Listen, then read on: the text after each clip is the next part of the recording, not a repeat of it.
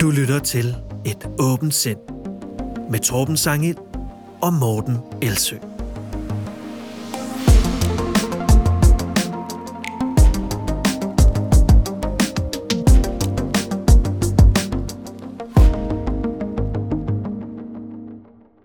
dag skal det handle om tal. Det skal handle om meget store tal, om meget små tal, men det er jo også meget store tal, bare omvendt, kan man sige. Og, øh, og om sandsynligheder, og om hvor dårlige vi er til at forstå dem. Det skal også handle om et nyt studie af sødemidler, og om hvorvidt videnskab punktum d k gik for langt i et sponsoreret opslag på Facebook, og så lige kort om Huxi Baks dialog med konspirationsfolket. Og til sidst skal vi selvfølgelig lege fodbold og fakta, hvor det er mig, der har en påstand om vindenergi i dag. Mm-hmm. Så må vi se, om du kan gætte den. Det bliver spændende. Jeg vil begynde med en kort anbefaling af, af det her T V to program, der hedder Huxi og konspirationsteorierne, hvor Huxi Bak, han undersøger en bestemt konspirationsteori i hver udsendelse. Der er fire udsendelser, og de handler om henholdsvis, at der er noget skadeligt og noget magnetisk i coronavaccinerne, at fem G er skadeligt, at corona simpelthen er fup, og for det fjerde, hele sådan QAnons grundpåstande om satanisme og børnedrab. Mm-hmm. I hvert afsnit, der begynder Huxi med at tale med en konspirationsteoretiker, som kommer med nogle konkrete påstande. Han lytter empatisk og beder også om noget dokumentation, og så går han ud i verden for at undersøge de her påstande, både i praksis og især ved at tale med eksperter. Det lyder som en god tilgang. Og så går han tilbage til personen, som man mødte i begyndelsen, og fremlægger dem så faktatjekkende af deres påstande. Og det sidste er måske det mest interessante for vores program, fordi her kan man så se, hvordan de forsøger at bortforklare de her fakta og videnskabelige resultater. Ja. Øh, indtil videre har jeg, har jeg set de to første. Jeg synes, de er rigtig gode. Jeg tænker, at vi måske ved en senere lejlighed kunne gå ned og, og, og analysere nogle af de her fejlslutninger og tankefælder, som, som konspirationsteoretikerne begår, når de bliver konfronteret med, at deres påstand ikke holder osv. Jeg spurgte Men, min kone i går, om hun ville med til at se det. For anden gang, anden aften i træk, og det, det fik han altså ikke lige overtalt. Men det kan være, at vi kan nå det til, til næste gang. Ellers så kan du måske se det selv. Nej, det er selvfølgelig rigtigt. Du kan se det sammen med mig. Okay. Nå, det var ikke med stor begejstring. Jeg tror, vi går videre. Mange af vores lyttere kender nok Videnskab punktum d k, som er det her danske magasin, der formidler videnskab og generelt gør det rigtig godt. Og det er jo gratis at læse, fordi at de får penge både fra finansloven og fra forskellige fonde. Men de er også begyndt at have sponsoreret indhold, altså artikler, der til forveksling ligner deres andre artikler, men som er sponsoreret. Det er det, der hedder native advertising. Og den slags har jeg det lidt stramt med. Altså, jeg går egentlig ind for sådan helt vandtætte skotter mellem det redaktionelle indhold og annoncer. Jeg synes, det var mærkeligt, hvis vi for eksempel fik penge fra T V to for at tale om Huxi Baks program, eller hvad det nu måtte være, ikke? Men det gør videnskab punktum d k altså nu en gang imellem, og det kan man så mene om, hvad man vil. Man kan i hvert fald mene, at når man gør det, så skal man være ekstra opmærksom på, at man ikke kommer til at bringe noget, man ikke kan stå indenfor i den sammenhæng. Ja. Og det gælder også, når man laver promoverede Facebook-opslag. Og det var sådan, at jeg faldt over den fjortende april, og jeg fornemmede, at der var et eller andet, der var off ved det her. Fordi det havde sådan en, en klang af enten pseudovidenskab, eller i hvert fald en kommerciel stramning af forskningen.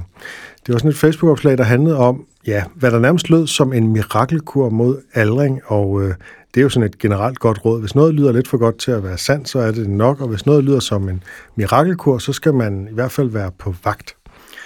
I opslaget stod der: hvad kan du gøre for at ældes godt? I kampen mod kroppens forfald er læge og aldringsforsker Morten Scheibye-Knudsen kommet frem til to enkle tiltag, som han mener er særdeles effektive. Og så er der en stærk arm-emoji. Der er nemlig forskel på kroppens kronologiske alder, den alder du har med udgangspunkt i din fødselsdag, og kroppens biologiske alder, hvor sund den er. Hvis man gerne vil præge den biologiske alder, så anbefaler han særligt to ting. Det ene er faste fra klokken tyve til tolv, det andet er kosttilskuddet nikotinamidribosid. Nikotinamidribosid. Ja, ja. Klik ind på artiklen for at høre Morten Scheibye-Knudsen forklare hvorfor, og så er der et link. Er du nysgerrig efter flere livsforlængende tiltag, kan du tilmelde dig konferencen Evigt Liv, intet mindre, som løber af stablen den otteogtyvende april og zoomer ind på den nyeste forskning i aldring. Opslaget er sponsoreret af konferencen. Tilmeld dig her, så videre. Så der står først nederst i opslaget, at det er sponsoreret af konferencen. Afsenderen er videnskab punktum d k. Mm. Og det synes jeg umiddelbart virkede lidt suspekt, så jeg taggede dig, Morten, i en kommentar under opslaget og spurgte, om det her det er pseudovidenskab eller hvad, fordi det er jo lidt over i din boldgade med kosttilskud og den slags. Ja, fordi der er en stor... Jeg, min boldgade er jo i virkeligheden ernæringsfagligheden, øh, kan man sige, og, og noget af det, som jeg er særlig opmærksom på, det er, hvad for nogle biases, der ligesom er i samfundet. Hvad er det, vi særligt positivt, måske irrationelt positivt stemt over for, som skulle have en eller anden effekt på vores sundhed? Øh, og det vil altid være sådan noget, der ofte et eller andet, der går i retning af det, man vil kalde biohacking. Vi skal kontrollere vores kost på en eller anden bestemt måde, i stedet for at lytte til vores egne signaler om sult og mæthed. Og en af de ting, som, to af de ting, som fylder meget, en har fyldt meget længe, det er nemlig den her forkærlighed for kosttilskud, og ideen om, at det er derigennem, vi kan forbedre vores øh, livsvilkår, eller vi kan få det en sundere krop og leve længere. Den anden, det er jo sådan lidt mere moderne, som selvfølgelig er sådan noget, der kommer i bølger, men den her faste øh, tilgang, som har fået meget vind i sejlen de sidste fem års tid, måske også før det. Og jeg tror, du taggede mig måske både på... Du blev måske skeptisk først på grund af det, annoncør betalte, eller jeg ved ikke, om det måske først var, da du så det, du, du synes var lidt nogle tegn på pseudovidenskab. Jeg ved ikke, om du kan huske, hvad du først... Nej, det var, det, det, det var simpelthen, øh, at videnskab punktum d k skrev sådan noget, hvad kan du gøre for alles godt? To enkle tiltag, som er ja. dels effektive. Jeg tænkte, hvad er det for noget? Og så kunne jeg så se, at det var sponsoreret. Ja, og, og jeg studsede også over det med det samme, fordi hvis der skal være to enkle tiltag for, at man alles godt, så ved vi godt, hvad det er. Øhm, og det er de samme ting, som det altid har været. Det har været for eksempel at kvitte smøgerne eller øh, dyrke motion. Øhm, yeah. Og måske kunne man tale om at sove bedre og mere, afhængig af, hvad udgangspunktet er. Det kan også være øh, alkohol, afhængig af, hvad udgangspunktet er. Men det allerbedste er at have nogle gode gener. Det allerbedste er at have nogle gode gener. Det kan vi selvfølgelig ikke gøre noget ved. Det er bare et dårligt råd. Ja, det er et rigtig dårligt råd. Det kan du ikke rigtig øh, manipulere med endnu i hvert fald. Øhm, jeg skrev faktisk også en kommentar til det, og jeg skrev, at øh, med teksten herover, der synes jeg, I rammer ved siden af. Og jeg skrev, kære videnskab punktum d k, jeg er jo, øh, hvis ikke fan, fordi det vil være sådan et øh, meget, øh, så bliver man måske lidt blind overfor, hvis der kan være fejl, som jeg jo synes, det her det er det modsatte af. Øhm, så er jeg i hvert fald meget begejstret for, for det, som videnskab punktum d k leverer, og henviser tit til den. Det gjorde jeg også i sidste episode. Der er faktisk adskillige artikler omkring det her homeopati, som jeg synes, de har... Og det, ja. Og jeg har det på samme måde med videnskab punktum d k. Derfor var jeg sådan ekstra skuffet over det. Ja, præcis. Men jeg skrev til den. Kære videnskab punktum d k, med teksten herover, der synes jeg, I rammer ved siden af, når I skriver, at de nævnte tiltag skulle være, citat, særdeles effektive, for at man, citat, ældes godt. For hvad siger forskerne, I henviser til egentlig om den? De har nemlig inde i artiklen, er der en video, og det er der også i forbindelse med den her konference. Først hans udtale om faste, øhm, udtalelse om faste, og den lyder, faste har vist sig at være en sund intervention, både i modelorganismer, men der er også data i mennesker, der begynder at vise, at det faktisk er sundt at faste. At data begynder at vise noget, det er forskersprog for, at der er forsøg, der viser sundhedsfremmende effekter, men at det langt fra er veletableret. Ja. Det er jo en helt anden formulering end den, der ligesom virker mere absolut og, og, og bestemt, eller hvad kan man sige, det er afgjort eller bevist, som det føles som i opslagsteksten. Dernæst så er der hans udtalelse om nikotinamid riboside. Hvis man tager det, så kan man måske modvirke nogle af de her konsekvenser ved aldring. Igen lover forskeren, som andre i tråden i øvrigt også gjorde opmærksom på, med sin faktiske formulering langt mindre end videnskab punktum d k får det til at lyde som. At man måske kan modvirke nogle af de her konsekvenser ved aldring, øh, er absolut interessant, men der er langt derfra og til, at det er et særdeles effektivt tiltag i kampen mod aldring. Som jeg skrev til dem også, og som jeg også vil sige her, jeg har stor tiltro til, at den forsker, jeg henviser til, er dygtig og vidende umiddelbart. Altså, det betyder ikke, at jeg er ukritisk, men jeg har stor tiltro til. Jeg måske er han da en af de mest kompetente til at fortælle om de fremskridt, der er inden for forskning i netop biologisk alder, øh, både i Danmark og internationalt, men i teksten her i opslaget, der er det simpelthen, det er simpelthen bare for skarpvinklet i forhold til forskerens udtalelser, og begår i min optik en stor fejl ved ikke at deklarere, at der findes livsforlængende interventioner, der formentlig er langt mere effektive og som er veletableret. Her mener jeg naturligvis store, kendte livsstilsfaktorer, som det giver mening at fokusere på, før man kaster sig over kosttilskud og kontrolleret faste. et. Som jeg nævnte før, kvit smøgerne, hvis du ryger. to. Dyrk regelmæssig motion. tre. Drik færre end ti genstande om ugen. fire. Spis godt med frugt og grønt, og man kunne også nævne nogle andre. Og min holdning, som jeg selv formidler ud fra, det er, at god formidling om sundhed, det hjælper læseren til at fokusere på det, vi ved gør den største forskel. Der er rigeligt, der gør det modsatte. Så det var mit indspark. Ja, som, og øh, det synes jeg var et godt indspark. Tak. Og øh, det, der jo så var spændende, det var, hvordan de ville reagere på det. Ja. Der havde jeg en forventning om, at de faktisk ville reagere positivt, fordi det har de gjort før. Hvilket igen vidner om. Ja. Øh, troværdighed og den rigtige tilgang til det. Og det er jo også virkelig vigtigt for Danmarks primære øh, øh, videnskabsformidling til almindelige mennesker, at de har en høj troværdighed. Ja, præcis. Og jeg ved ikke, om jeg skal læse deres svar. De jo, skrev øh, til mig, der skrev, eller jo, det gjorde det. Øhm, de skrev, hej Morten, du har helt ret. Vi har rettet opslaget til og nuanceret artiklen med nogle henvisninger til de gavnlige effekter ved en sund livsstil. Venlig hilsen, Christian. Og øh, jeg kan så se, nu læste du lige det oprindelige op. Jeg var også inde at, øh, hvad hedder det, jeg var inde at finde, øh, nu skal jeg lige finde det her. Jeg var inde at finde også opslaget, men de her, der havde det allerede ændret i det. Øh, det var to enkle tiltag, som han selv benytter, at det ændret til fra det, som der oprindeligt stod er særdeles effektive. Så der har de allerede ændret ved det. Og så står der også, klik ind på artiklen nedenunder for at høre øh, Morten Scheibye-Knudsen forklare hvorfor. Der kan du også læse om, hvorfor en sund livsstil er den bedste garant for et langt liv. Det er også kommet med i ordlyden på Facebook. Og så inde i selve artiklen, der har de så øh, skrevet, derover en sund livsstil, som der står ovenfor, den sikreste vej til at leve længe. Og så er der adskillige eksempler på det, hvor de henviser til andre artikler, så der er for det første anbefaler motion har en fantastisk effekt, gåtur har en effekt, fantastisk effekt, sund og varieret kost har en fantastisk effekt, og så skader det heller ikke at kvitte smøgene, som de siger, og der har de også en illustreret tidslinje over, hvor meget det gavner, når man stopper med at ryge. De har lavet en, en ændring mere, som jeg har registreret. Ja. Æ, der, hvor der stod faste fra tyve til tolv, det har det ændret til faste i seksten af døgnets timer, eksempelvis fra tyve til tolv. Okay, det havde jeg ikke spurgt. Nej, det er på grund af en anden kommentar. Det er ikke mm. direkte forlængelse af din kommentar, men der var en anden, der påpegede det der. Ja. Og det var ligesom om, der blev skabt en stemning af i kommentarsporet der, som jo er rigtig sund, og som jo også bør være videnskab punktum d k's øh, kernelæseres reaktioner, at sådan en, en sund skepsis, og hey, I skal lige tjekke den formulering, I skal lige være... Ja, og så videre. Præcis. Det er jo virkelig en hjælp, når jeg er jo efter videnskab punktum d k, hver gang de i min optik træder bare lidt ved siden af. Og det er faktisk, fordi jeg synes, de er virkelig vigtige, og fordi de jo ofte øh, også er enige i kritikken, så jeg ved, det, kan, det giver mening at gøre det. De vil jo også kunne vende tilbage og sige, at det ikke passede, så kunne vi have en diskussion om det, eller en samtale om det. På samme måde, så har jeg jo nyt godt af at tage imod konstruktiv kritik fra andre. Øh, den form, hvor man ikke kritiseres eller afskrives, men hvor man får at vide, hvad man kunne have gjort bedre, og hvorfor det er vigtigt. Det er jo øh, virkelig en, en fantastisk hjælp. Øhm, og igen, konklusionen må jo være her, at de igen viser, at de, de har en meget samvittighedsfuld og, og, og videnskabelig, hvad kan man sige, samvittighedsfuld praksis i deres, i deres journalistik.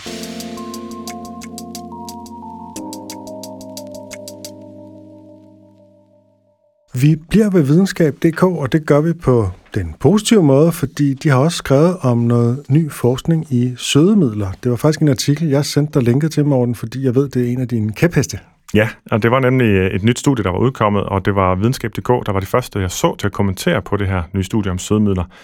Et emne, der jo hurtigt trækker overskrifter ellers rundt omkring i medierne, især de skræmmende af slagsen. Det var der også god grund til her, for sødemidler er nemlig noget, som mange tror er farlige, eller i hvert fald usunde. Særligt sødemidlet aspartam er nok historisk set det tilsætningsstof, der er mest forhat, eller i hvert fald har flest haters. Det er det, der blandt andet er i cola, cola light og cola zero og sådan noget. Ikke? Præcis. Pepsi Max. Og det er til trods for, at det er det mest gennemtestede tilsætningsstof nogensinde, så vidt jeg kan se, der er i hvert fald omkring seks hundrede sikkerhedsstudier, der er indgået i, i uh, E F S A's vurdering af det.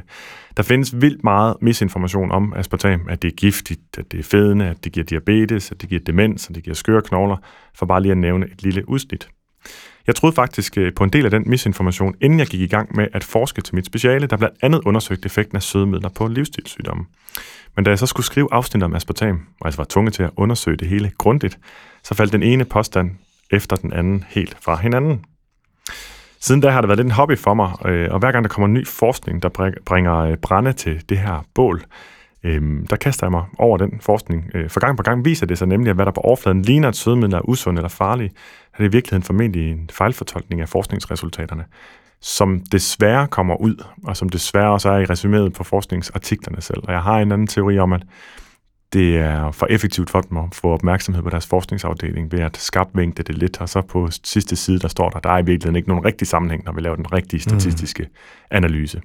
Ja, og det var noget af det, vi var inde på sidste gang, ikke? Det jo. Her med, hvad var det, du kaldte det, file eller andet? File draw effect, jamen det er ja. Vist, det ikke bliver... Øh, Nå, det er vist, det slet ikke bliver publiceret, ja. Men der er jo der er bare en grundlæggende, man vil gerne have opmærksomhed på sin forskning. Den, hvis den siger noget nyt, så får den mere credit, mere opmærksomhed, bliver citeret mere. Eller hvis den siger noget, som man ved øh, giver, øh, giver opmærksomhed, og det kan også godt være, at det ikke er nyt, at folk de læser en artikel om, at aspartam skulle være farligt, men man ved bare, at det giver vildt mange klik, og der er mange, der har en, ikke bare en holdning, men hvor det også er en del af deres øh, sådan kerneoverbevisninger kunne være, at sådan noget som sødemidler er noget helt forfærdeligt. Så det vil sige, at der er mange, også alternative behandlere, som også øh, gerne vil fortælle om, at, det, at vores fødevareindustri også er korrupt og forkert og fylder os med ting, der forgifter os, hvorfor vi skal afgiftes osv. Så der er et meget stort apparat af mennesker, som egentlig er klar til at klikke på, videreformidle med deres egne ord og dele de her øh, artikler. Og jeg tror, det er en del af drivkraften bag, at der kommer enten dårlig forskning eller dårligt formidlet forskning ud fra forskerne selv, også, hvilket ellers kan undre på det her område. Nå. Tilbage til studiet, for det er et nyt, kæmpestort fransk studie, hvor forskere undersøgte, om der er en sammenhæng mellem indtag af kunstige sødemidler og kræft. Og at de overhovedet har været nysgerrige på, om der kunne være sådan en sammenhæng. Det er vist kun baseret på, at så mange mennesker verden rundt indtager kunstige sødemidler, især fra legetøjsrøgen. For der er nemlig ingen grund til at tro, at de skulle være kræftfremkaldende. Tværtimod, sikkerhedsstudier på dyr, og i første omgang også på, på cellekultur osv., har gang på gang vist, at sødemidler som f.eks. aspartam hverken er akut giftige eller kræftfremkaldende. Men det her nye studie, det kiggede slet ikke på klassiske sikkerhedsstudier, hvor man prøver at vurdere, om noget er carcinogen, som det hedder, om det i sig selv er kræftfremkaldende. I stedet forsøgte, eller undersøgte forskerne, om der var nogle sammenhæng mellem indtag af kunstige sødemidler og kræft i en gruppe på knap et hundrede og tre tusind mennesker, franske personer. Det er en relativt stor gruppe. En meget stor gruppe, og det er nok til, at man tænker, hov, nu må det være valid. Men det betyder ikke, at konklusionen er valid, bare fordi forsøget er det, men det kan vi vende tilbage til. Dem havde de så spurgt til deres kostvaner, deres livsstil generelt, deres helbred og så deres socioøkonomiske forhold, og så kunne man ligesom prøve at vurdere, er der nogen sammenhæng mellem kostvaner, livsstil og kræftrisiko. Som vi har talt om før, så er en sammenhæng ikke det samme som en årsagssammenhæng. Altså to ting følges ad. Korrelation, som det hedder. Det hedder det også, ja. Så en korrelation er ikke det samme som, at der er en årsagssammenhæng. Altså to ting følges ad betyder ikke, at den ene forårsager den anden, eller omvendt. Det kan godt være tilfældigheder eller en tredje ting, der forårsager det. Studiet her, det ville altså kun kunne vise, om folk, der havde indtaget mere kunstigt sødemiddel, især fra drikkevarer, generelt havde en højere risiko for kræft. Det kunne ikke vise, om de kunstige sødemidler var årsagen. Og det er vigtigt at forstå den forskel, for der er mange andre forklaringer på en eventuel sammenhæng, allerede inden vi går i gang, og inden vi ser på, hvad data så rent faktisk har vist. For eksempel så er der ret god evidens for, at overvægt øger risikoen for en række forskellige kræftformer. Og vi ved, at folk med overvægt ofte vælger kunstigt søde sodavand frem for sukkersøde. Så der er en statistisk slagside. Hvis du overvægter du mere, så vil du, hvad der vil være større sandsynlighed for, at du drikker øh, light sodavand. For og så er risiko for at øh, udvikle kræft i en given periode. Og det, jo, det skal man jo ligesom vide på forhånd, inden man går ind i det her. Det er med al sandsynlighed det, der forklarer, hvorfor at den her sammenhæng mellem overvægter og light sodavand, der forklarer, hvorfor studier igen og igen finder, at indtaget kunstigt sødet sodavand er højere hos overvægtige end normalvægtige. En sammenhæng, der fejlagtigt fortolkes som, at indtag af light sodavand medfører overvægt. I virkeligheden er årsagsvejen formentlig omvendt. Det er overvægt, der medfører indtag af light sodavand. Men hvad fandt de så i det her studie? Jamen, de fandt, at sammenlignet med intet indtag af kunstige sødemidler, var et højt indtag forbundet med en tretten procent højere risiko for at udvikle kræft i løbet af knap otte år. Til sammenligning så øger halvtreds gram forarbejdet kød dagligt risikoen for kræft i tyk- og endetarm med atten procent, og rygning øger risikoen for lungekræft med femten hundrede til tre tusind procent, afhængig af, hvad for nogle studier du kigger på. Så der er ligesom nogle størrelsesordner til forskel. Hvad man skal forstå ved sådan nogle tal, det kommer vi tilbage til senere i det her afsnit, Torben. Man kunne også se, at den højere risiko var drevet af sødemidlerne aspartam og acetylsulfam K. Det er dem, der typisk bruges til sukkerfri sodavand, som f.eks. Pepsi Max og Cola Zero. Cola Zero har fået en ny smag, som der står der på, og det betyder, at der så er tredje sødemiddel i nu. Men de sidste mange år har der været kombinationen af de to, der både har sødet Pepsi Max og Cola Zero, som jeg tror, der er på verdensplan der flest, der drikker. Det ved jeg ikke, om det er bare en dansker bias eller et eller andet andet. Så er spørgsmålet så blot, var det så de kunstige sødemidler, der var årsagen til den her højere risiko hos dem, der indtog mest kunstige sødemiddel. Og det er der altså simpelthen ikke noget, der tyder på. Og nu er jeg nødt til at spørge, havde man i undersøgelsen korrigeret for kropsvægt, altså for fedme? Ja. Det havde man gjort. Det havde man gjort. Det gør man ikke til start med, så laver man både en ja. ikke-justeret og en justeret model. Det er jo sådan det mest oplagte, man skal gøre, hvis man ligesom skal have en ordentlig øh, påvisning. Og der er der bare mange, der gør opmærksom på, folk der er dygtige epidemiologer, gør opmærksom på, at det er meget svært helt at frasortere de effekter, fordi tingene plejer at hænge ret meget uløseligt sammen, øh, så det kan være svært at justere for de ting. Det kunne være super spændende at tale om, men det har jeg ikke evnerne til at gå, gå yderligere ind i. Og derfor så henviser jeg også til en forsker, der taler og har udtalt sig til videnskab punktum d k, fordi så man kan læse hos dem, så er de interviewet seniorforskere hos Kræftens Bekæmpelse, som jo altså har den ene, hvad kan man sige, funktion eller bias i sin egen formidling, at hun vil gerne beskytte danskerne mod at udvikle kræft, eller hjælpe dem gennem en form. Hun har et funktion. Job, som man siger. Ja. Øhm, så hun er, Anne Olsen, hun har udtalt om studiet, at der er især to grunde til, at sammenhængen formentlig intet har med sødemidlerne at gøre. Den første er, at man fandt kun en øget risiko for kræftformer, som overvægt også øger risikoen for. Det synes jeg giver logisk mening, at det peger i retning af, at det stadig kunne være drevet af den effekt. Der var for eksempel ikke nogen øget risiko for prostatakræft, især i lyset af den eksisterende viden om, at personer med overvægt øh, typisk drikker mere kunstigt sød, øh, sød sodavand, det gør jeg jo også selv, øh, peger det altså på, at overvægt kan forklare sammenhængen. Og så var der den anden grund, og det var, at man fandt ingen forskel på risikoen mellem dem, der havde et lavt indtag, og dem, der havde et højt indtag. Mm-hmm. Hvis et stof er kræftfremkaldende, så vil man forvente, at højere dosis forårsager mere kræft. Det er meget logisk, ja. Godt, det er glad for, at det giver god mening. Og så vil jeg lige tilføje noget, som jeg synes er ret vigtigt også, og det er ikke kun mig, der synes det. Der er ingen biologisk mekanisme, der skulle forklare, hvordan de sødemidler skulle øge risikoen for kræft. Når man skal vurdere, hvorvidt den observerede sammenhæng er udtryk for en årsagssammenhæng, så er det netop et af kriterierne, og i øvrigt sammen med de to andre, altså den her dosis-respons-sammenhæng, og at der ikke er bedre forklaringer, som for eksempel overvægt. Det er en del af det, der er kendt som de klassiske Bradford Hills kriterier for kausalitet, som man altså benytter sig af for at finde ud af, jamen er den her, er den her observerede korrelation, er den måske et udtryk for en årsagssammenhæng, eller kunne der være en anden forklaring? Mm. Og så har jeg jo altså, jeg synes, at havde man nu valgt at beskæftige sig også her med de kriterier for kausalitet, så ville, ville det altså ikke bonge ud på, på, på nogle af de vigtigste. Jeg vil sige, der er nok en mere øh, sandsynlig forklaring.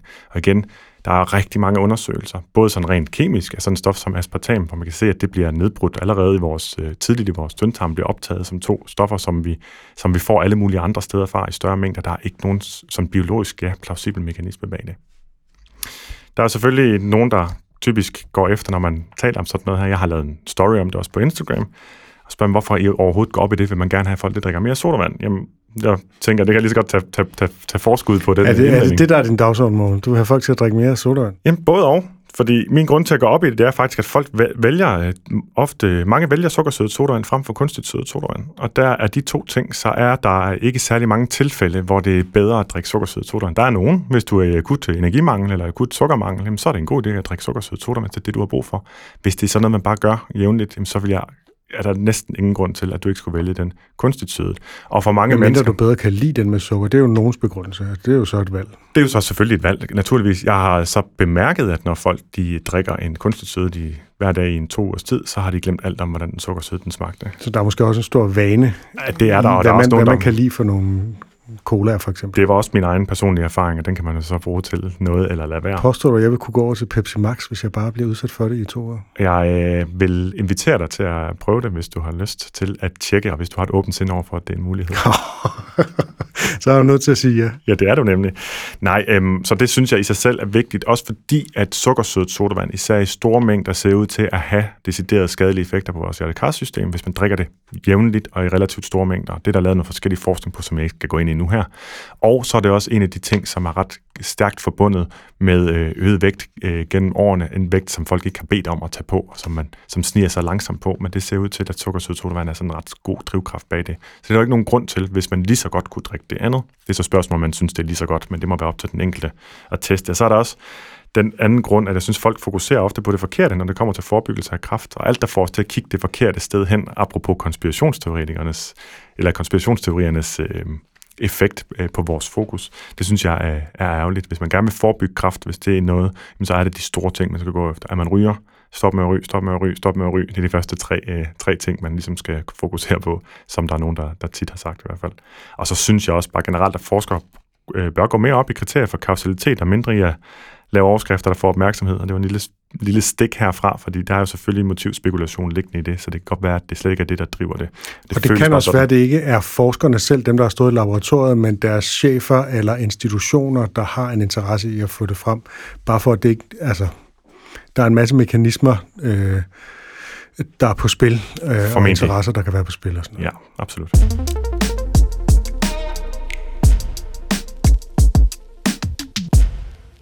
Og øh, dermed er vi nået til vores øh, tema i dag, som er tal. Det er jo sådan, at øh, vores hjerne, den er ikke gearet til at forstå forskellen på en milliard og en kvintrillion for eksempel, selvom forskellen er helt enorm. Og øh, antallet af planeter i universet, det er simpelthen så svimlende, at vi bare putter det i sådan en, en mental kasse, der hedder millioner, milliarder, trilliarder, og, øh, eller bare virkelig mange. Så måske den kasse, vi putter det i. Svimlende mange, kunne man sige. Ikke? Mm. Der går en gammel anekdote, som måske er fiktiv, men den er, den er god alligevel, om en astronom, der holdt et foredrag om solsystemet, og som fortalte, at om fem milliarder år, så vil solen køle ned og slukkes. Der var så en kvinde på den forreste række, der tydeligvis var ved at få et ildebefindende af angst på grund af den oplysning, og han stoppede og spurgte hende, hvordan, hvorfor hun blev så bange for noget, der først sker om fem milliarder år. Og så svarer hun, åh, gudskelov, jeg troede, de sagde fem millioner. Og grunden til, at den er sjov, det er selvfølgelig, at det ikke burde gøre nogen som helst eksistentiel forskel for hende, om det er det ene eller det andet. Men på den anden side, så er det ene jo tusind gange så lang tid som det andet, så på det principielle plan, plan så er det jo en gigantisk forskel. Ja. Jeg plejer også at sige til folk, hvad er forskellen på en million og en milliard? Øh, så tør jeg sige, at det er cirka en milliard. Ja. Eller ni hundrede nioghalvfems millioner. Ja. Øhm, hvis man beder folk om at se for sig en menneskemasse på hundrede millioner mennesker, så vil de se den samme mængde, som hvis man beder dem om at se ti millioner mennesker. Selvom der er ti gange så mange mennesker. Vi kan simpelthen ikke anskueliggøre de her store tal. Øhm, det er jo et, øhm, lidt beslægtet med det, der i sytten hundrede-tallet blev kaldt for det sublime. Altså øh, det, som enten er så stort eller så komplekst, at vores forestillingsevne simpelthen ikke kan følge med. Det er filosofer som Edmund Burke og Immanuel Kant, der har der har skrevet om det, øhm, og senere, som, som blev en kategori i kunsten, men det er en anden historie. Øh, faktisk er der lavet et forsøg, øhm, og altså, nu skal vi understrege, det er kun et forsøg, øhm, men det er ret sjovt. Et forsøg, der viser, at mennesker ikke er bedre til at gennemskue størrelsen af visuelle mængder end guppier, altså den her lille fisk, en guppy. Ja, det er så, øh, fordi guppierne er virkelig dygtige. Det er et studie fra, fra to tusind og tolv, som hedder Evidence for Two Numerical Systems That Are Similar in Humans and Guppies. Øhm, menneskene, som var universitetsstuderende, altså pænt intelligente mennesker, øh, må vi antage, skulle angive, hvilken af to grafikker, der rummede flest prikker. Øh, Guppierne skulle forholde sig til, hvilken af to fiskeflokker, der var størst. Altså, guppierne skal jo have en interesse, og øh, guppier er meget sociale fisk. Derfor så vil de vælge den største gruppe. Hvad vil du sige? Jeg vil bare høre, om det var, altså, om de også var universitetsstuderende. Og det var universitetsstuderende guppier? Nej, det var det ikke. Men guppierne klarede sig lige så godt som de universitetsstuderende i det her forsøg. Med alle de forbehold, der kan være. Øh, at det skal selvfølgelig replikeres og alt det der, ikke? Men øh, det kan i hvert fald være en indikator af, at øh, vi ikke fatter store tal. Altså, vi kan regne på dem, vi kan operere med dem, og det skal vi selvfølgelig også gøre. Men øh, nogle gange, så kan det være vigtigt at gøre sig den her anstrengelse og forstå store og meget små tal, fordi det kan være ret afgørende, når vi skal vurdere for eksempel sandsynligheder og statistikker eller finanslovsbudgetter for eksempel, ikke? Altså, der er det ret vigtigt at kunne forskellen på en million og en milliard, ikke? Jo. Så øh, det skal vi kigge nærmere på nu.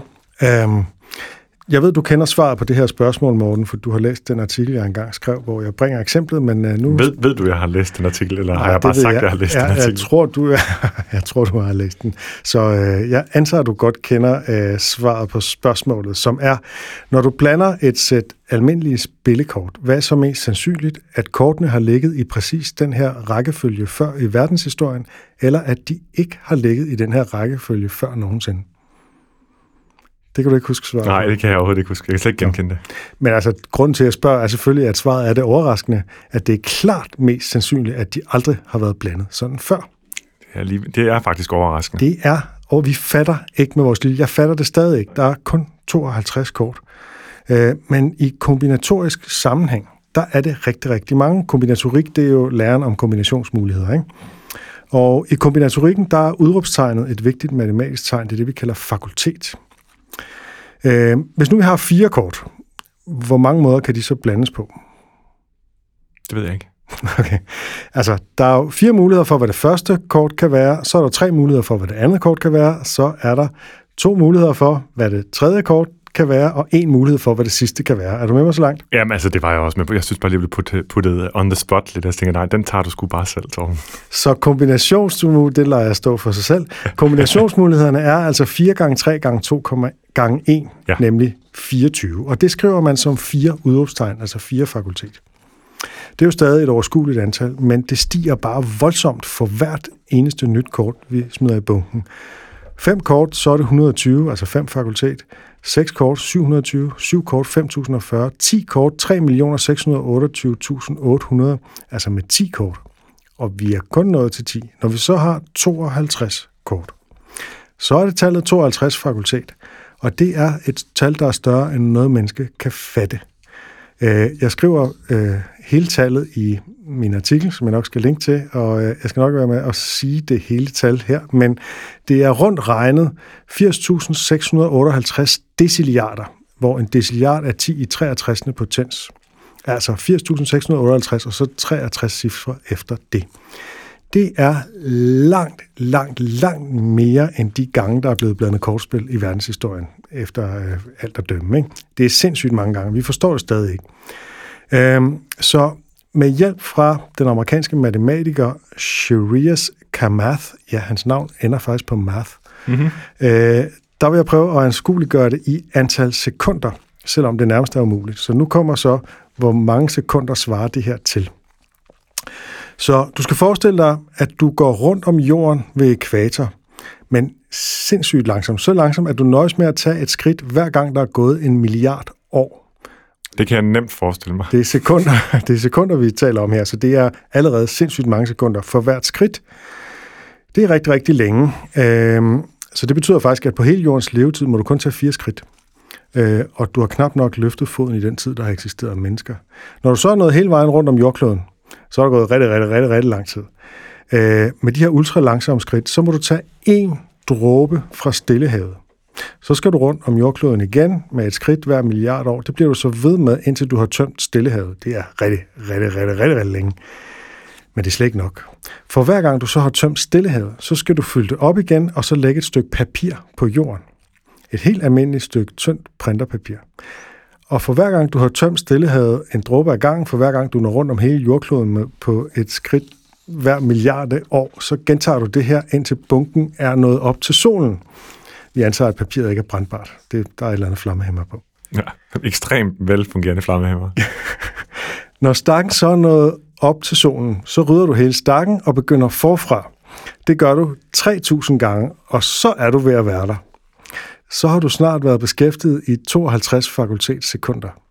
Okay. Det er, altså sagen er, jeg ved ikke, om det her egentlig gør det anskueligt på anden måde, end at det er så sindssygt, at det er fuldstændig ufatteligt. Altså, så det skulle gerne bare give en fornemmelse af, at det er et svimlende tal. Altså, i faktor rigtig, rigtig mange gange, ja. øh, at der øh, efter alt at dømme er blevet spillet kort i verdenshistorien. Ikke? Det har du opnået, synes jeg, med det. Men det er klart, ja. At det har ikke følelsen af, at jeg nu forstår, hvor lang tid det er. Sådan, altså, en ja. fornemmelse af, hvor lang tid det er.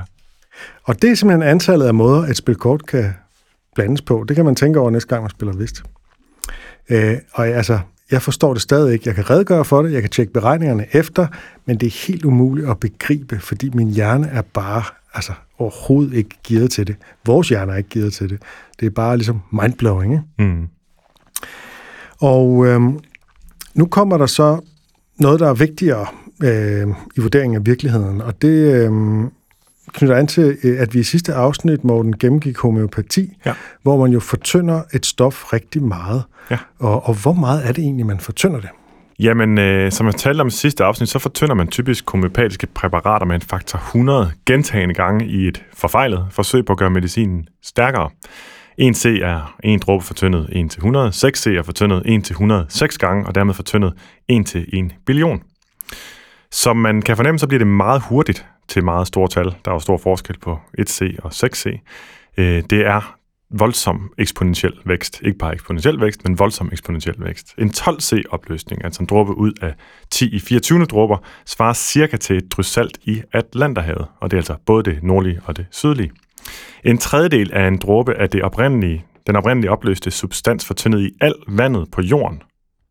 Alt det vand, der er mm. på hele jorden, mm. vil give en koncentration på omkring tretten C. Og hvor meget er øh, homøopatisk medicin? Det er typisk tredive C. Som... Hvordan kan de fortynde det så meget? Ja, det er jo det, der så er sjovt. Ja. Det er næsten, hvordan kan man det? Det er, som om, der, må, der er jo ikke vand nok til det. Jo, men det er det, en fortyndningsrække kan, fordi du hele tiden tager flytter det over i den næste. Ja, så du så tager du bare en dråbe af den hidtidige opløsning. Og så, præcis, ja. Og du behøver ikke at have den mængde vand for at kunne fortynde det sådan, Øhm, som, jo, som jo er der, hvor man, det går, man går galt i byen, sådan rent kognitivt. Et popul- øh, populært homøopatisk remedie mod influenza-lignende symptomer er en to hundrede C-opløsning af andelever, andelever kaldet oscillococcinum. Tror jeg nok, det er der omkring, mm-hmm. øh, at det udtales. to hundrede C betyder, at en dråbe er opløst i ti opløfte i fire hundrede dråber vand. Det er fuldstændig vanvittigt. Og det er jo også sådan et tal, man ikke kan forholde sig til. Men jeg kan jo starte med lige at sige, at der er altså kun ti opløftet i firs atomer i hele universet. Så en opløsning af et molekyle i hele universet vil cirka have en koncentration på fyrre C. Ja. Øh. Jeg godt, det, nu begynder det at, nu begynder det at kokse over på den anden side af bordet. Nå, nej, men det bekræfter jo bare, at ja. vores pointer fra sidste gang, præcis. Der er intet andet end vand tilbage nej. i det der. Størrelsesorden og eksponentiel vækst er altså ekstremt svært at forstå intuitivt, som du også var inde på med dit fakultet-eksempel. Det synes jeg er fint illustreret med et øh, eksempel fra Rational Wiki også. Og nu prøver jeg det lige sådan over for dig. Det er ikke noget, du skal regne ud overhovedet, så jeg putter det ikke sådan lige, sådan at du skal regne noget ud lige pludselig, mens mikrofonerne er tændt, som du gjorde med mig før. Forestil dig... det var et meget lille regnsted. Det var det, jeg var bare et andet sted. Forestil dig, prøv at forestille dig en pixel på en computerskærm. Mm-hmm. Den skulle du gerne ikke sådan rigtig kunne se. Den har værdien et, og som også kan formuleres som ti opløftet i nul, og den er så lille, så du ikke kan skelne den med det blotte øje. En størrelsesorden størrelse ti første, det er en kvadrat, der er synlig med det blotte øje, og jeg kiggede på det, det er sådan omkring fire gange størrelsen på prikket, prikken over et i, hvis du læser en artikel på Wikipedia, for eksempel, hvor det var, jeg kiggede også. I, ti i anden fylder så meget som et lille bogstav, ti i tredje som en R, ti i fjerde som en vindrue, og ti i femte som en golfbold. Det er alle sammen kvadrater, som jeg så kun har kunne finde. Ja, du har kun taget runde, runde eksempler. Runde det skide godt, Morten. Det var ligesom den der øh, app, min kone havde, da hun var gravid sidst. Så, så nu er dit foster øh, på, øh, på størrelse med et bundt asparges. Så nå, okay. Det var, noget, det var sådan en underlig sammenligning. Jeg synes ikke rigtigt, det hjalp til at forstå, hvor, hvor langt vi var i processen, men det kan være, det er bare mig, der er unormalt der. Du kunne hellere have sagt en, et marsvin, eller ikke? Ja, det kunne være, men det kan være, at folk de får en eller anden angst over, om de har født et marsvin. Jeg skal ikke kunne sige, hvad der er gået af tanken. Men gennem født spars, det er helt fint. Ja, yeah, det der, you got me. Jeg ved ikke, hvorfor det skulle være bedre. Nå, men for at vende tilbage til eksemplet, så et spørgsmål til dig. Nu har jeg snakket om, at ti i femte, det er så en øh, golfboldstørrelse. Hvor meget vil en firkant på ti i femtende pixels øh, fylde, tror du, Torben? Jeg bevæger mig højere og højere op, ja, ja. Der kommer nogle større ja, eksempler. Jamen, det, dem vil jo fylde rigtig, rigtig meget. Altså, øhm, som en, en eller anden øh, kæmpe bygning, eller måske endnu mere. En kvadratkilometer. Ja, ja. Det er en meget øhm, stor bygning. Hvad så med... det er du selvfølgelig ret i. Hvad med øh, ti i tyvende? Altså fem, en faktor fem oveni. Jamen, så er vi oppe i planetstørrelse. Det er nemlig jordens overfladeareal. Og hvad så? Ej, det var ja, godt. Ja, det er rigtig ja, godt. Det får du point for. Tak. Nu har du et point. Æh, ti i otteogtyvende Jamen altså, så er vi sikkert oppe i solsystemet eller et eller andet. Det er arealet af jordens kredsløb om solen som en skive. Ah. Så du var lidt ved siden af, men jeg synes, du var sådan i en astronomisk størrelsesorden, så det synes jeg også, du får et halvt point for. Øhm, så forestil dig igen den ene pixel på skærmen sammenholdt med hele Mælkevejens størrelse. Så er vi ved at være tæt på en homøopatisk opløsning. Ja. Øh, og igen, så er det det der med, selv når man prøver at anskueliggøre det, så er det svært helt at begribe, ikke? Jo. Man har bare en fornemmelse af, at det er gigantisk, og derfor så, så det spiller en rolle i forhold til, at, øh, at tal øh, er så abstrakte. Ja. Det bliver en lille smule mere konkret, men det bliver, man, man, man stopper bare et eller andet sted med, at det er svimlende stort, og så, så kan man ikke mere. Jeg tror også bare, det vigtigste lektion er, at, øh, den her, øh, at man skal være ydmyg over, at okay, det kan jeg ikke fatte, så hvis jeg skal beskæftige mig med sådan noget, så skal jeg gå ud ind til det med udgangspunkt i, at jeg forstår det ikke intuitivt, så derfor skal jeg sørge for at forstå det matematisk eller rationelt på en eller anden anden måde. Jeg kan ikke regne med, hvordan min mavefornemmelse fortæller mig om de her tal. Jeg, hvis det er vigtigt, så skal, jeg, så skal jeg systematisere det, eller gøre det objektivt, eller regne på det på en anden måde. Hmm. Et vigtigt område, hvor store og små tal de kan drille, det er sandsynligheder. Øhm, og jeg skal nok forklare, hvorfor det er vigtigt, men først vil jeg lige hive fat i... Øhm, Et underholdende eksempel, som er meget kendt, det er sådan et, som matematikere og statistikere elsker at underholde med, når de holder foredrag. Men det er jo netop, fordi det er ret slående. Og du kender det sikkert, Morten, men nu prøver jeg alligevel. Hvis der er treogtyve mennesker i et lokale, hvad er så sandsynligheden for, at to af dem har fødselsdag den samme dag? Jamen, jeg kender det, fordi jeg læste din artikel. Det er så lang tid siden, og jeg har endda fortalt det til andre. Det eksempel. Jeg kan simpelthen ikke huske det. Nej, den er halvtreds procent. Ja. Øhm Ja, den er faktisk langt over halvtreds procent, undskyld. Jeg skal lige huske mit eget eksempel, ikke? Ja, tak. øhm, der er øh, større sandsynlighed for, at to har fødselsdag samme dag, end at ingen af de treogtyve har. Og det fatter vi ikke, fordi der er jo tre hundrede og femogtres dage i et år, og treogtyve er jo langt under halvdelen af tre hundrede og femogtres, men det er, fordi vi intuitivt er dårlige til at forstå sandsynligheder. Mm. Faktisk er det sådan, at hvis der er halvfjerds mennesker samlet, så er sandsynligheden for, at der er to med samme fødselsdag nioghalvfems komma ni procent. Det var det eneste tal, jeg kunne huske fra det der eksempel. Jeg kunne ikke huske, hvad det hørte til, men det var tallet halvfjerds. Ja, okay. Det siger lidt om vores hukommelse. Ja, eller i hvert fald min. Nå, men det, vi fatter jo ikke, hvorfor det er sådan. Men nu kommer forklaringen. Den er egentlig ret simpel. Vi tænker på antallet af mennesker og sætter det i forhold til dage på et år, men det skal vi ikke. Vi skal tænke i antallet af parringer af mennesker. Altså igen kombinatorisk. Og sætte det tal i forhold til tre hundrede og femogtres. Med treogtyve mennesker er der to hundrede og treoghalvtreds kombinationer af fødselsdage, altså noget over halvdelen. Øhm, det er så et eksempel, der ikke handler så meget om, om store tal, men om sandsynligheder, øh, og det havde det mest med, fordi det sådan er, er underholdende og lidt mindblowing, ikke? Jamen, jeg synes nu, det giver god mening igen, fordi her der er lektionen vel samt igen, at okay, det kan vi åbenbart ikke forstå intuitivt, så det bliver vi nødt til at regne på. Lige præcis. Når vi så kommer ned i meget små sandsynligheder, så sker der noget, og det er noget, som man for eksempel kan udnytte i markedsføringen af medicin, og som man derfor skal være ret opmærksom på. Det handler om forskellen mellem relativ og absolut sandsynlighed. Det første eksempel øh, er mit. Du har et par stykker også, Morten. Øh, men øh, mit er inspireret af ja, en podcast, som du tit nævner, Morten, nemlig Skeptics Guide to the Universe, mm. eller rettere dens øh, lillebror, der hedder The Skeptics Guide five times five. Øhm, som er sådan nogle kortere, hvor de ligesom bare tager nogle meget korte emner. Nej, hey, den kendte jeg ikke. Kender du ikke den? Hvorfor har du ikke sagt noget om den? Ja, fordi jeg antog, du kendte den. Jamen, der er dine antagelser. Ja, det kan jeg da godt høre. Nå, men den, den skal du høre. Det vil jeg gøre. Nå, i to tusind og otte, den, de, har, de laver den ikke længere, ah, okay. øh, så den, den, er, den, den kørte en overgang. Øh, men den, det er sådan en lille snack-koncentrat, øh, hvor de er jo ret lange, kan man sige. Ikke ja. At vi skal tale højt om det, men det er altså endnu længere end vores. Ja. øh, men der laver de altså de her snackable øh, five times five. Okay, i to tusind og otte, der kom der et nyt præparat på banen, der hed Rosuvastatin. Mhm. Det var et kolesterolsænkende produkt, der blev markedsført med, at det reducerede risikoen for hjerteanfald med fireoghalvtreds procent. Det lyder jo virkelig godt. Altså, det er jo... Øh, ideen er jo, det bør vi alle sammen købe og tage en pille hver dag, så vi kan nedsætte risikoen for hjerteanfald. Men øh, selvom tallet er rigtigt, så er det et udtryk for den relative risiko, og det bliver ret afgørende her, for den relative risiko siger jo ikke noget om, hvad sandsynligheden er, men kun hvor meget den ændrer sig. Mm. Den absolute risiko faldt fra nul komma syvogtredive procent til nul komma sytten procent, så den er altså meget lille. Der er tale om to promillers forskel. Det kunne man selvfølgelig stadig sige var en god ting, jo.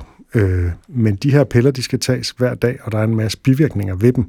Så alt i alt, så er det ikke en lige så god deal, som, som det lyder til.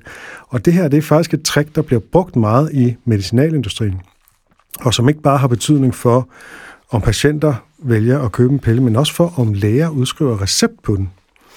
Øh, når vi tænker på et hjerteanfald, som jo er eksemplet her, så er det jo sådan noget dramatisk og uhyggeligt, og derfor så gør det indtryk, det er noget, vi gerne vil undgå. Men måske skal man være i en risikogruppe for, at det for alvor kan betale sig at tage den her medicin, når risikoen nu er så lav for almindelige mennesker. Mm. Øh, lad os få dine eksempler, Morten.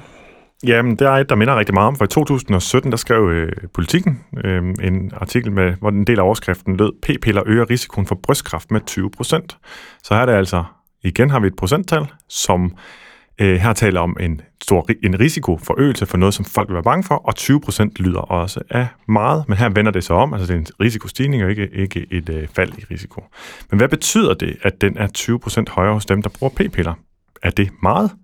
Det vil de fleste jo nok synes, at det lyder som, men da det tyve procent, som du var inde på før, også fortæller om en risikostigning og ikke om selve risikoen, så giver tallet os faktisk ikke rigtig nogen brugbare oplysninger om, hvorvidt det reelt er farligt at tage p-piller. Vi har nemlig brug for at vide, hvor stor risikoen i udgangspunktet var, altså i det her tilfælde hos dem, der ikke tog p-piller. Derfor kan vi så finde ud af, hvor meget større risikoen reelt var i absolutte termer, i stedet for i relative termer. Og gør vi det, så bliver det hele en del mindre dramatisk. De kvinder, der havde taget p-piller i det her danske forsøg, det omhandlede, havde nemlig en risiko for brystkræft på nul komma nul seks otte procent. Og det er nul komma nul et tre procentpoint højere end kvinderne, der ikke havde taget p-piller.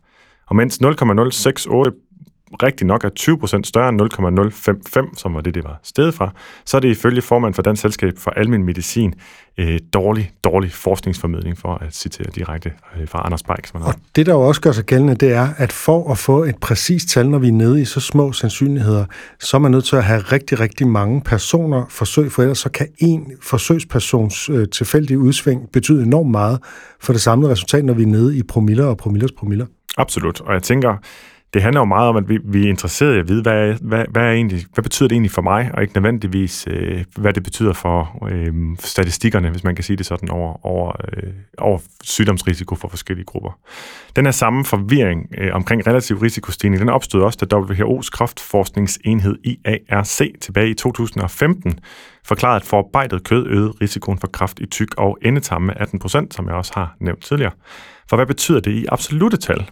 Jo, det betyder, at risikoen over et helt liv er et procentpoint højere hos dem, der spiser halvtreds gram forarbejdet kød dagligt, kontra dem, der intet forarbejdet kød spiser over et helt liv, sådan som det ser ud fra dataene her.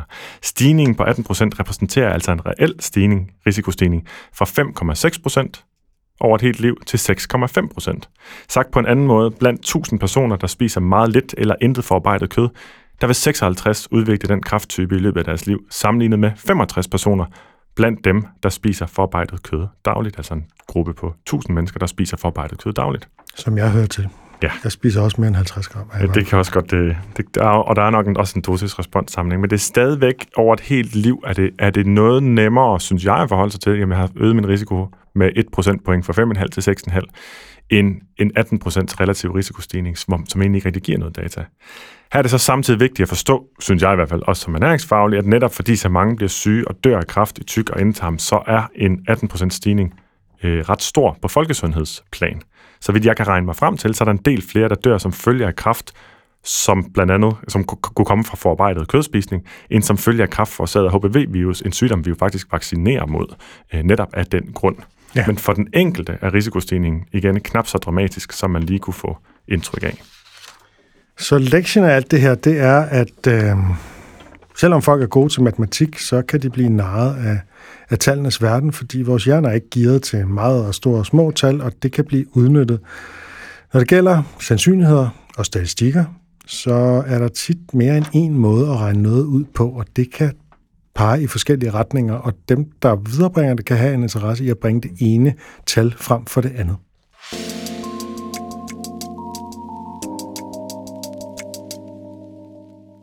Og dermed er vi nået til fup eller fakta.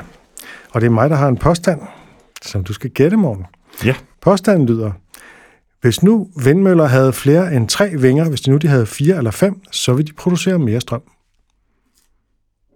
Hvis vindmøller havde mere end tre vinger, for eksempel fire eller fem, så ville de producere mere strøm.